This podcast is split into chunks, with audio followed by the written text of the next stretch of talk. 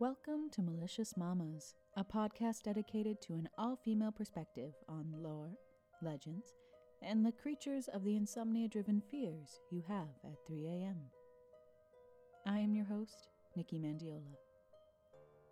What could be better to start 2018 than a good old fashioned ghost story?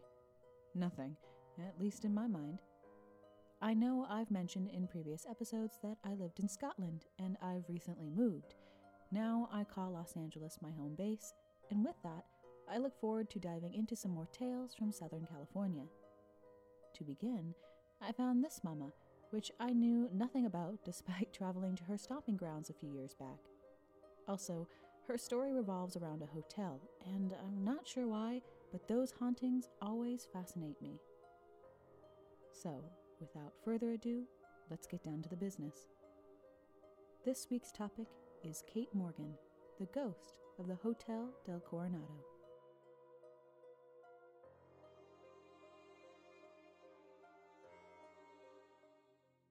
Located south of San Diego, the Hotel del Coronado is a stunning Victorian beachfront hotel.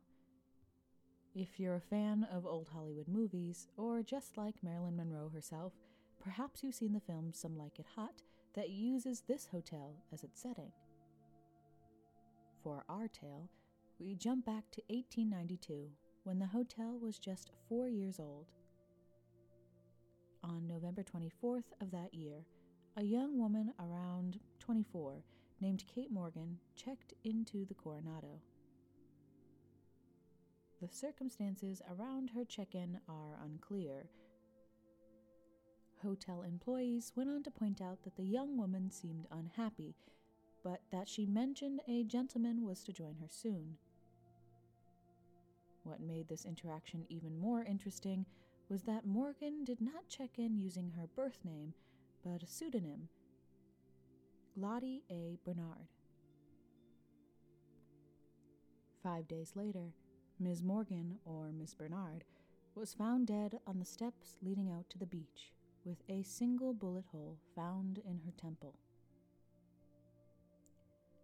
Her death was ruled a suicide, but there have been several speculations as to why that happened or if that was truly the case.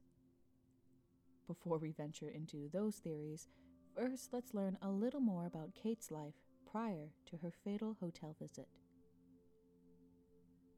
Born Kate Farmer somewhere around 1864 in Fremont County, Iowa, Kate's life started off rather shaky her mother passed away when she was about two, and Kate was sent to live with her maternal grandfather.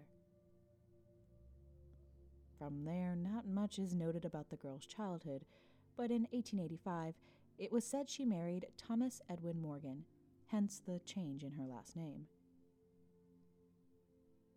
The following year, the couple had a son, but the baby unfortunately passed away after only two days. Years went by, and in 1890 it was noted that Kate ran off with another man by the name of Albert Allen.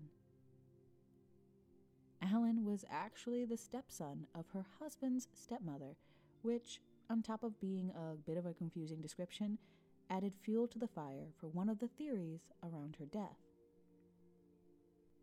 With this new life, it is documented that Morgan started working as a housemaid for a wealthy family in Los Angeles. From this moment, we jump to the day Morgan checked into the Coronado. Kate reportedly left from her employer's home and traveled to the hotel via train.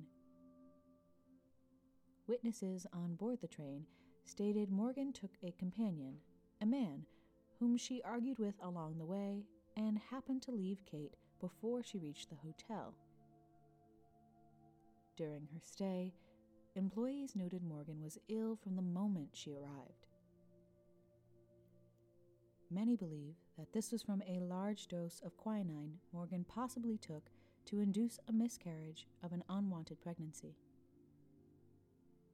Of course, there is no proof of this, just like there is no evidence of the second theory, a classic the husband did it situation. Morgan claimed that she was waiting for a man to join her, and from her background, we know she left her husband years before 1892.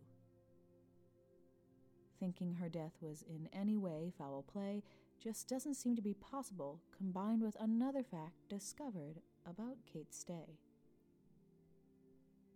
Days prior to her death, Morgan wandered downtown to Chick's gun shop and purchased a 44 caliber. Now, moving on to after her body was discovered, we find some more questionable details.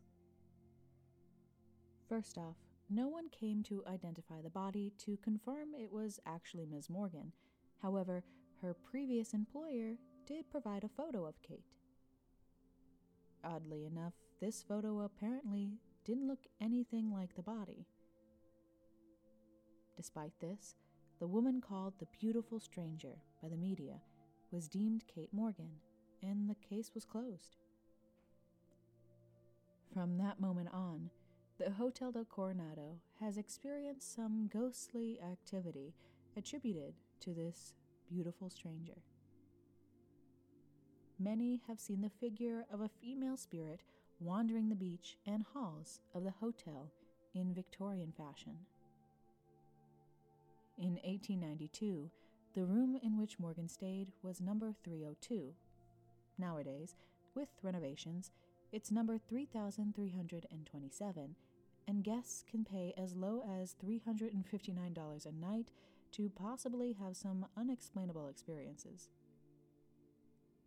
This can range from the TV turning on and off by itself, a sudden breeze, or mysterious footsteps and voices being heard.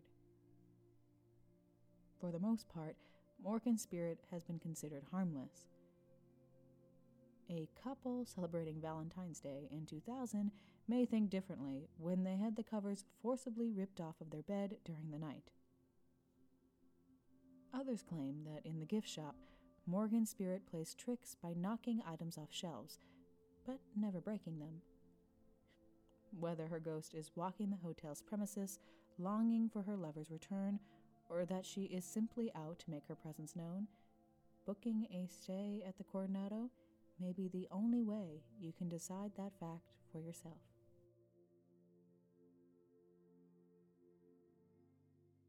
On that note, let's conclude this episode.